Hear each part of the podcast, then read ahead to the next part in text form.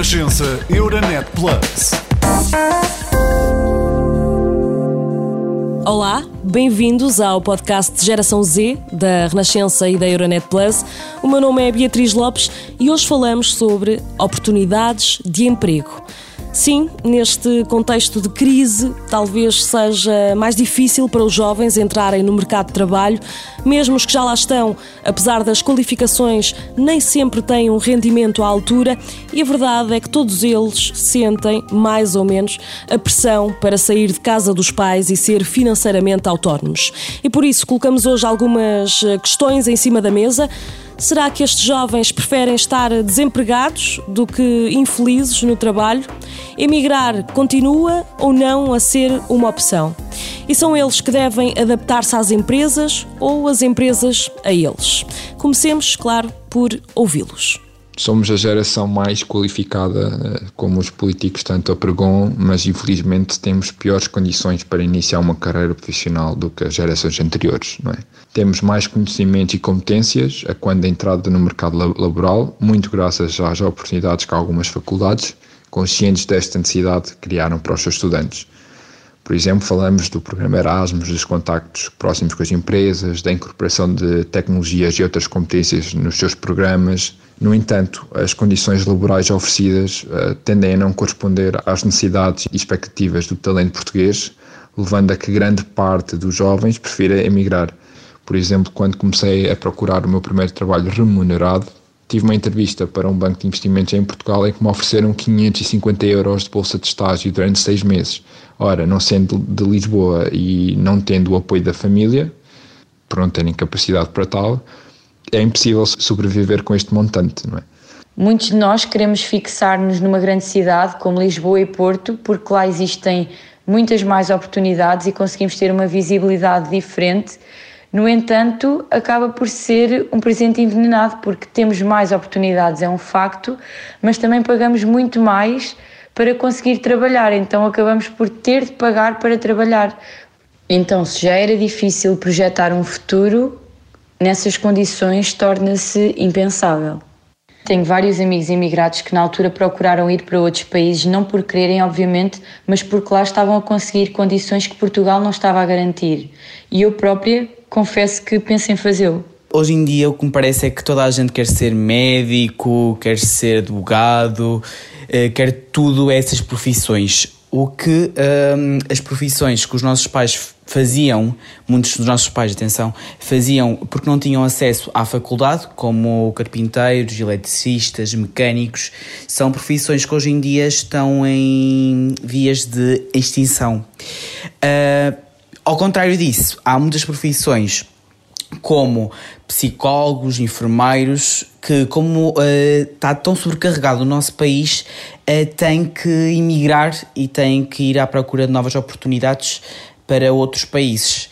E eu acho que a nossa geração está muito assim, está uma geração meia perdida, uh, não sabem bem o que querem, toda a gente sabe que tem que tirar um curso porque senão muitas vezes é julgado pelos outros, uh, mas um, muitas das vezes vão tirar um curso e não têm emprego, porque em Portugal, infelizmente, não há emprego para tanta gente que tira um curso superior jovens desiludidos, diria até frustrados com os muitos obstáculos que enfrentam. São testemunhos que nos servem aqui como uma rampa de lançamento para a conversa com Renato Miguel do Carmo. É sociólogo e diretor do Observatório das Desigualdades. Tem, aliás, dedicado parte da sua investigação à precariedade laboral na população jovem. Olá, bem-vindo. Começo desde já por eh, perguntar-lhe se é cada vez mais eh, difícil falarmos de oportunidades de emprego, tendo em conta, eh, sobretudo, este contexto em que nos inserimos. Primeiro a pandemia, agora uma guerra. É um contexto uh, muito adverso. Uh, tendo em conta também que estamos a ver uma crise, não é? Que no fundo é uma acumulação de várias crises, não é? E que não está assim tão distante de uma crise anterior que ocorreu uh, dois, até 2015, em grande medida, e cujos impactos ainda estávamos a resolver quando a pandemia ocorreu. Uh, e, portanto, perante este contexto, de facto, a questão que se põe é saber se os jovens, e de certa maneira se as pessoas em gerais, mas aqui no caso os jovens, têm a opção têm essa possibilidade de terem a opção de escolher. Um, e isso é, é, logo a partir de uma grande, uma grande incógnita, não é? E se calhar é logo um fator que leva uh, algumas frustrações, uh, um, ansiedades, não é? Um, insatisfações, esta ideia de facto que as pessoas não têm muita margem para escolha. E portanto, isso de facto é bastante, é bastante negativo. Não tem porque, enfim, entre outros fatores, nós continuamos com um nível de desemprego, nomeadamente na população jovem, a taxa de desemprego jovem ainda é bastante elevada. Os últimos números, não é? Cifra-se, se não estou a erro, nos 24%. Portanto, está muito acima da taxa de desemprego geral. Aliás, a distância uh, entre a taxa de desemprego geral e a taxa de desemprego jovem uh, nunca foi tão grande. Mesmo na grande recessão anterior, ela não tinha esta amplitude. O que significa que nós estamos a ver, portanto, a assistir a uma dinâmica de enfim, alguma diminuição do desemprego um, uh, eh, para níveis uh, pré-pandemia, não é? Portanto, está a ocorrer de uma forma geral, mas no caso do desemprego jovem, isso não está a ocorrer. Um, e portanto significa aqui muitos quer dizer, há aqui uma série de ingredientes que poderemos depois discutir, mas de facto há aqui uma grande dificuldade dos jovens a ingressarem no mercado de trabalho.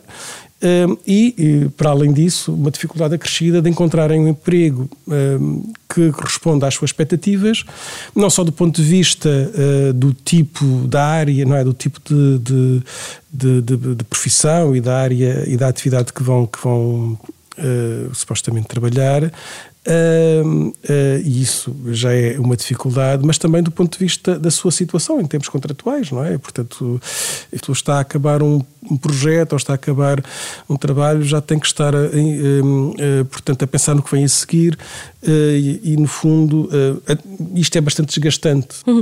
E olhando para aquilo que é o leque de profissões pelas quais estes jovens optam, enfim, temos cada vez mais gestores de redes sociais, eh, arquitetos, designers. Eh, por outro lado, eh, menos canalizadores, carpinteiros, construtores. É esse o caminho ou está na altura de combatermos um certo estigma associado a estas profissões que possivelmente até criariam mais empregos? Bom, o mercado de trabalho sempre foi assim, não é? Portanto, há, profissões que vão acabando, vão sendo substituídas por outras, há a questão do avanço tecnológico, surgem novas profissões um, e também há um certo deslumbramento por um novo tipo de profissões que surjam, portanto, associadas à tecnologia, neste caso à internet, enfim, à economia digital e por aí adiante, não é? Mas não convém exagerar nesse deslumbramento e, sobretudo, não mitificar, de facto. E, e essa pergunta que me faz é interessante porque. Um, de facto nós percebemos que, eh, e vimos isso com a pandemia, não é? Há um conjunto de profissões, não é? Muitas vezes eh, enfim, associadas a trabalho manual, mas não exclusivamente, não é? Que são muito desvalorizadas do ponto de vista do mercado de trabalho, são muito desvalorizadas do ponto de vista de prestígio social, mas que são necessárias e que são fundamentais, fundamentais para, para o funcionamento de uma economia e, e, do, e, e o bem-estar de uma sociedade. E nós vimos isso com a pandemia, não é? Portanto, há tipo de setores que eram fundamentais uh, uh, e que são muito desconsiderados. Na altura, de facto, houve muita empatia por, esses, por, esses, por essas profissões, não é? Uh, mas, de facto, um, enfim, um, um, passado enfim, os confinamentos, parece que estamos a voltar a esse modelo, não é? E, portanto, mas era importante que determinado tipo de profissões que, à partida, são, que são muito necessárias, que fazem e que são, e que são, e que são úteis. Muitas delas também alimentadas, devo dizer, pela nova pela tecnologia digital, pela economia digital, nomeadamente aquilo, eh, o trabalho plataformizado, que é um trabalho muitas vezes hiper precário. Não é? E, portanto, em que de facto os, os, os trabalhadores estão numa situação de forte vulnerabilidade, não só do ponto de vista contratual, mas também de proteção social. As próprias novas tecnologias, elas alimentam estas situações de precariedade e, portanto, hum, não achar que, de facto, os trabalhos mais desvalorizados e mais mal pagos estão associados fundamentalmente ao trabalho manual. Muitos dos jovens que aqui ouvimos um, têm dificuldade em perceber uh, e até aceitar como é que, tendo mais qualificações, são de facto os menos uh, remunerados. Estamos muito longe de ter um mercado de trabalho que se adapte às necessidades destes jovens? Por acaso acho bastante interessante a maneira como põe a pergunta, porque normalmente se vê ao contrário, não é? Se vê a retórica habitual é que, por exemplo, o sistema educativo e a formação têm que se adaptar ao mercado de trabalho. E normalmente não se vê coisa ao contrário, e o que é interessante, porque eu acho precisamente que, hum, enfim, nestas narrativas que se vão construindo, hum, convém inverter, precisamente, e pensar que, de facto, o mercado de trabalho também tem que se adaptar a esta nova realidade que nós temos, não é? Que já vem de alguns anos, não é? Mas, de facto, que nós temos neste momento, um, sobretudo ao nível da população empregada jovem, um potencial imenso, que são pessoas com níveis de qualificação hum, muito elevados hum, e que já nessa faixa mais jovem estamos ao nível até ultrapassando a média europeia, nessa faixa mais jovem. E, portanto, isto é uma realidade em Portugal muito específica, não é? Muito recente e é um potencial imenso para o país. E, portanto, isso, e de facto, uh, é bastante, enfim. Uh, frustrante, para não dizer outra, outra coisa, eu diria mesmo revoltante, de um certo ponto de vista, perceber que de facto nós temos este imenso potencial neste momento, não é? Que decorre em grande medida de investimento público que foi feito e das famílias também, não é?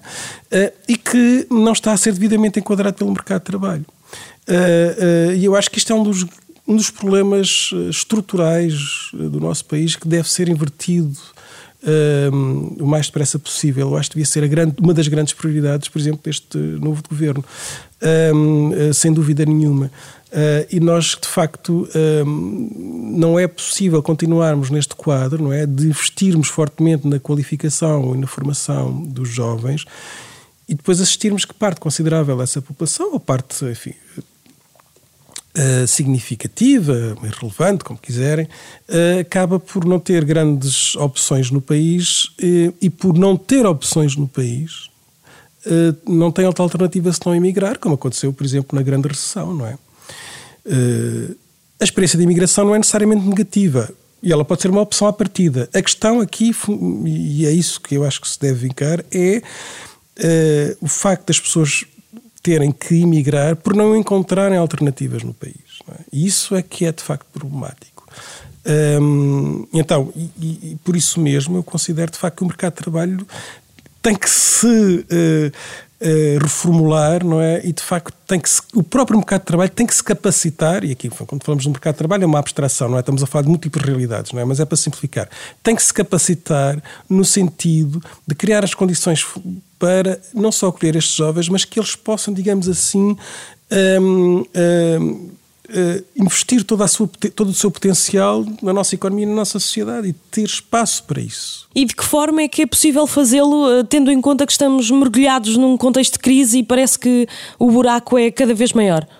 Pois, e esse aqui é de facto o maior paradoxo, não é? Que de facto em Portugal eh, e que leva também aqui a alguma angústia. Quando estou a falar, devo dizer, e falo muitas vezes destas coisas e muitas vezes saio destas conversas eh, angustiado, no sentido em que de facto nós sabemos que temos neste momento, como se costuma dizer, e acho isto abusa-se muito dessa retórica, mas é um facto, de facto temos as gerações mais qualificadas de sempre.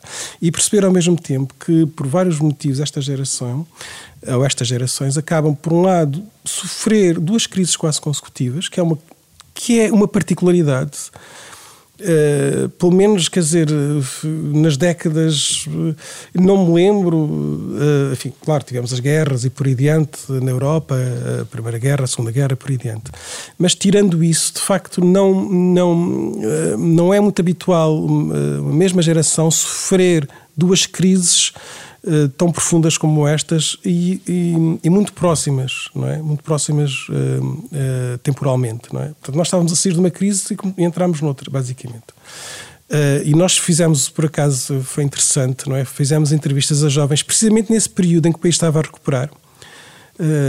e aí a narrativa e a, muitas das respostas iam nesse sentido que percebiam que o país estava a melhorar, a economia estava a melhorar e que de certa maneira existia mais emprego mas que não estava a existir uma alteração relativamente um, uh, uh, ao mercado de trabalho, no sentido em que o, o, enfim, o emprego uh, que aumentou ele era fundamentalmente precário.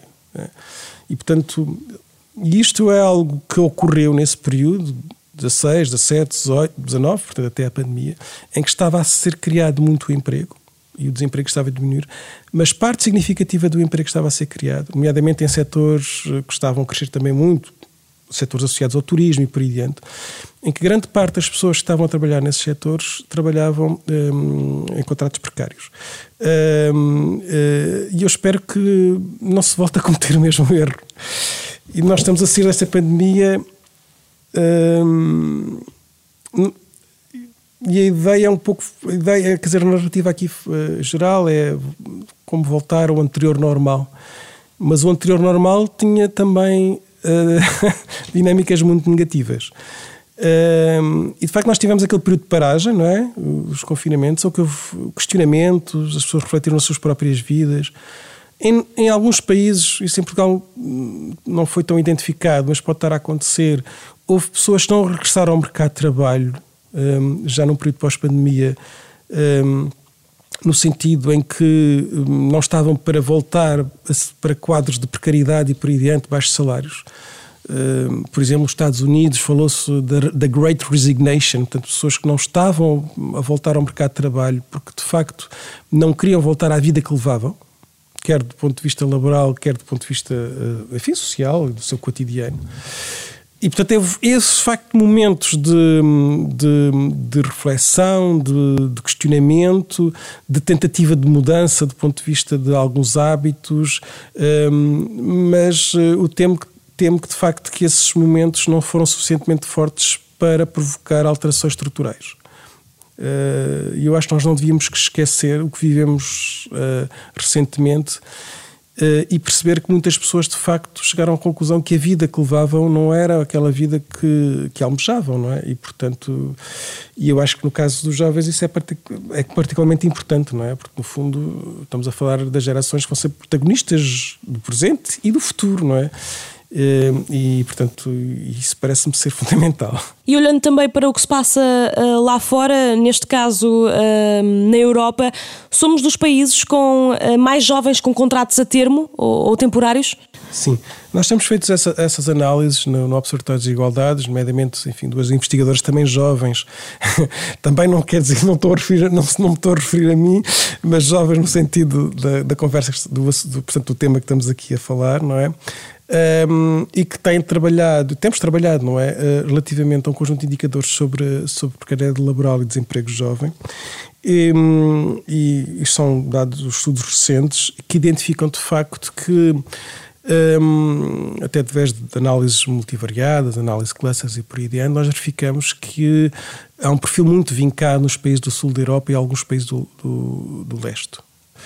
Um, mas é muito vincado no sul da Europa. Portanto, este quadro de, de uma maior porcentagem de jovens em contratação temporária, portanto não permanente, e também um outro indicador, uh, que esse é mesmo revelador, revelador de, de, de precariedade, que é o facto uh, de termos uma porcentagem muito significativa, neste caso jovens, que estão uh, em contratos a termo, mas involuntariamente. Ou seja, não estão por opção. E isso tem a ver com a questão que falei no início.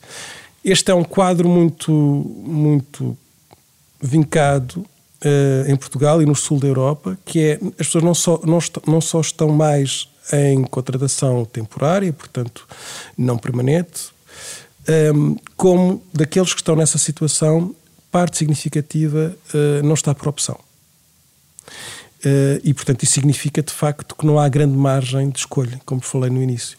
Um, ehm, significa também que, que a precariedade está a gerar formas de desigualdade e de injustiça social. Portanto, no fundo, ela é, neste momento, o motor, eh, um dos motores eh, da, da desigualdade e da injustiça social porque tem repercussões nos baixos, nos baixos salários, eh, tem repercussões ao nível das situações contratuais, da proteção social e também ao nível das próprias expectativas, não é? De, de, de, do facto das pessoas não terem grandes alternativas e, nesse, e neste sentido são, estão relativamente circunscritas a este tipo de contratos, não é?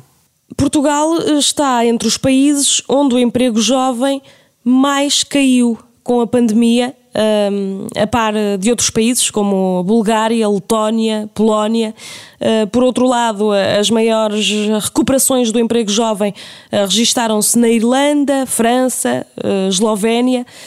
Que políticas públicas é que poderiam estar a ajudar estes jovens a inserir-se no mercado de trabalho, tendo em conta talvez aqui estes bons exemplos?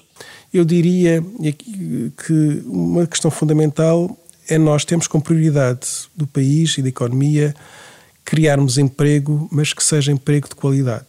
Isso devia ser um princípio uh, geral e que devia estar interiorizado nas empresas, nos empregadores, na, no, mas também nas instituições e nas organizações públicas e por aí adiante.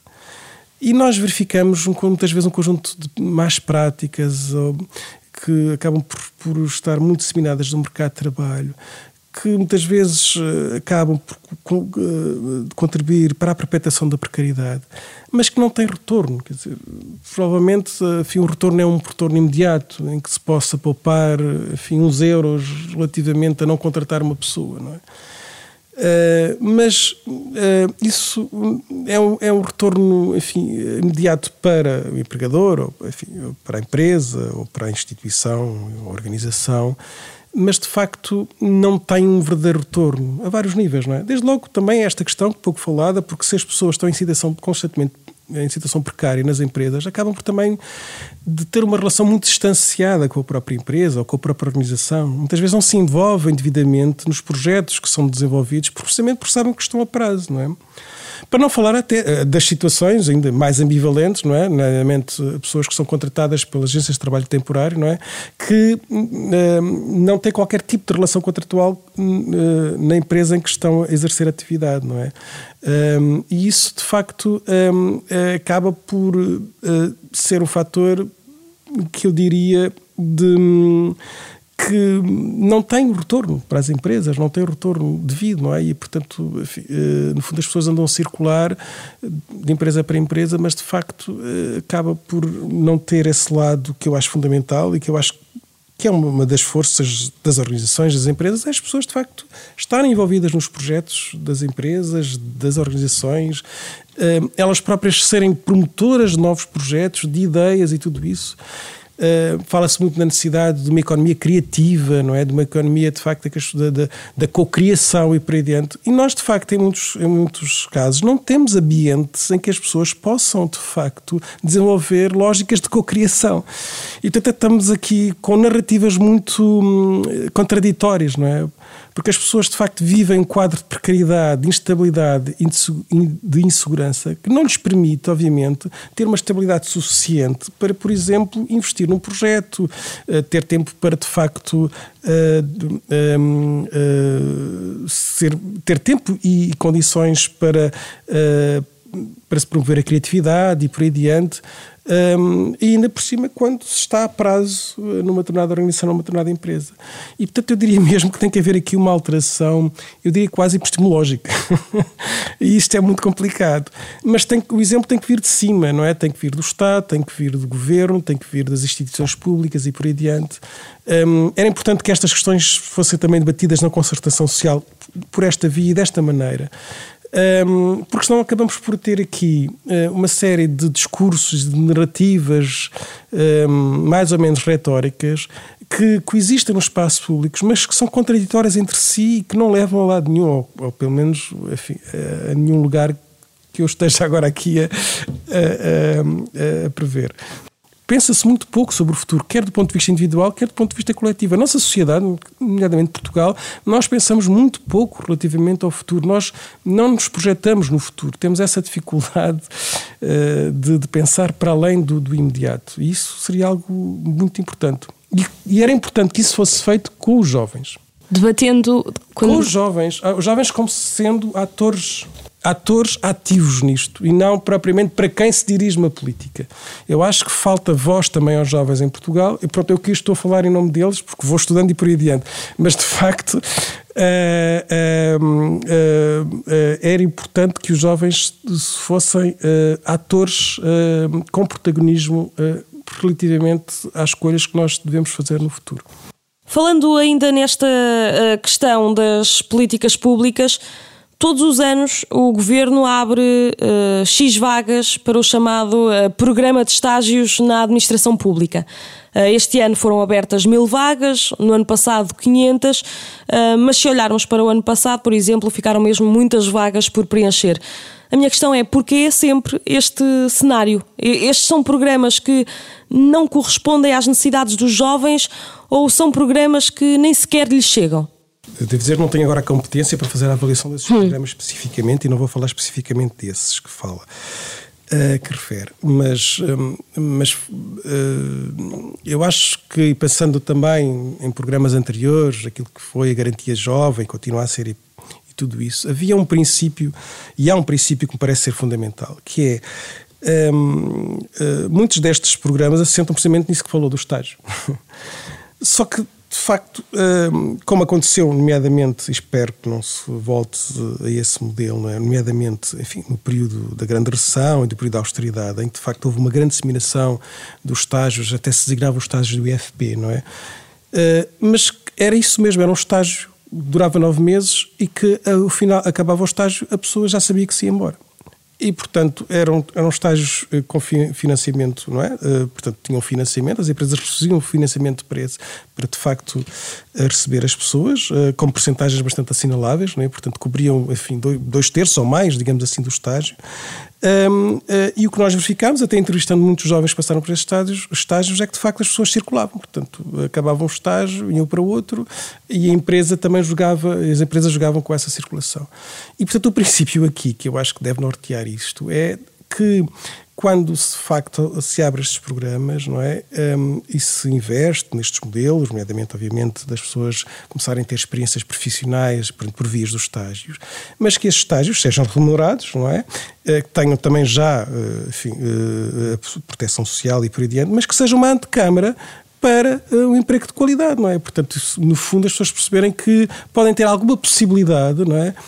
Um, não quer dizer que seja, seja automático, mas podem ter alguma possibilidade de poder ter depois um emprego estável com contrato um, sem termo nessa empresa, não é? Alguma garantia, no Exatamente, fundo. É? Exatamente, e portanto, uh, e isso devia ser promovido, não é? E portanto, isso devia ser quase, devia ser promovido, devia ser mesmo uma obrigação, no fundo.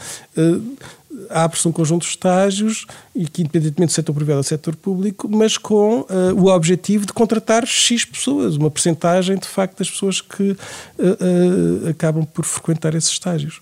Professor Renato, eu costumo terminar sempre o episódio do Geração Z pedindo um conselho.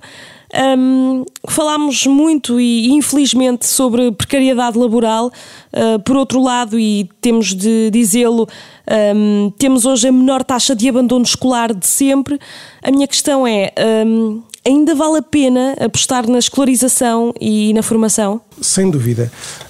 Um, Há bocado não falei nisso, ainda bem que faz essa pergunta. Existe ainda um prémio, nomeadamente salarial, associado à qualificação. É claro que esse prémio já não é o mesmo que era nas gerações anteriores, isso foi estudado, não é?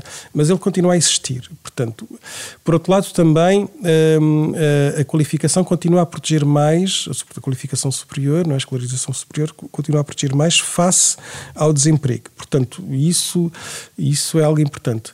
Mas também, obviamente, que quando falamos de qualificação, de formação, enfim, de uma escolarização superior, estamos a falar também de uma própria experiência, não é? Da experiência do que é. Uh, isso isso uh, tem um valor que ultrapassa a mera certificação de ter um curso, não é? Uh, desde logo a experiência de que é tirar um curso superior. Isso há uma Há uma amplificação, nomeadamente, das redes sociais, aquilo que chamamos capital social. Não estamos agora a falar das redes, normalmente agora falamos não, das, redes, uh, das redes da internet, mas das redes sociais no sentido de, de, uh, de redes de amizade, de, de redes de, de, conhecimentos, de, redes de, daquilo que nós designamos como capital social. É? E isso é importante. Não é? Por outro lado, também, um, eh, esta é uma experiência mais cosmopolita. Não é? é muito importante, nomeadamente eh, enfim, para todas as uh, jovens, acho eu, mas uh, eu, eu, já dei aulas, por exemplo, no interior e sei disso, dei aulas no ensino superior no interior, já dei aulas também e dou aulas em Lisboa e já passei e sei a importância que é, por exemplo, para jovens que vêm determinado tipo de de, de realidades do rural, mesmo de cidades médias, e portanto a importância que é no fundo, quer do ponto de vista de experiência, eh, não só uh, uh, letiva, mas também de amizades que se vão construindo e por aí adiante, mas também de uma experiência cosmopolita, não é? De ter acesso a diferenças, a novas, outras formas de viver, a maior heterogeneidade social e por aí adiante, tudo isso é importante.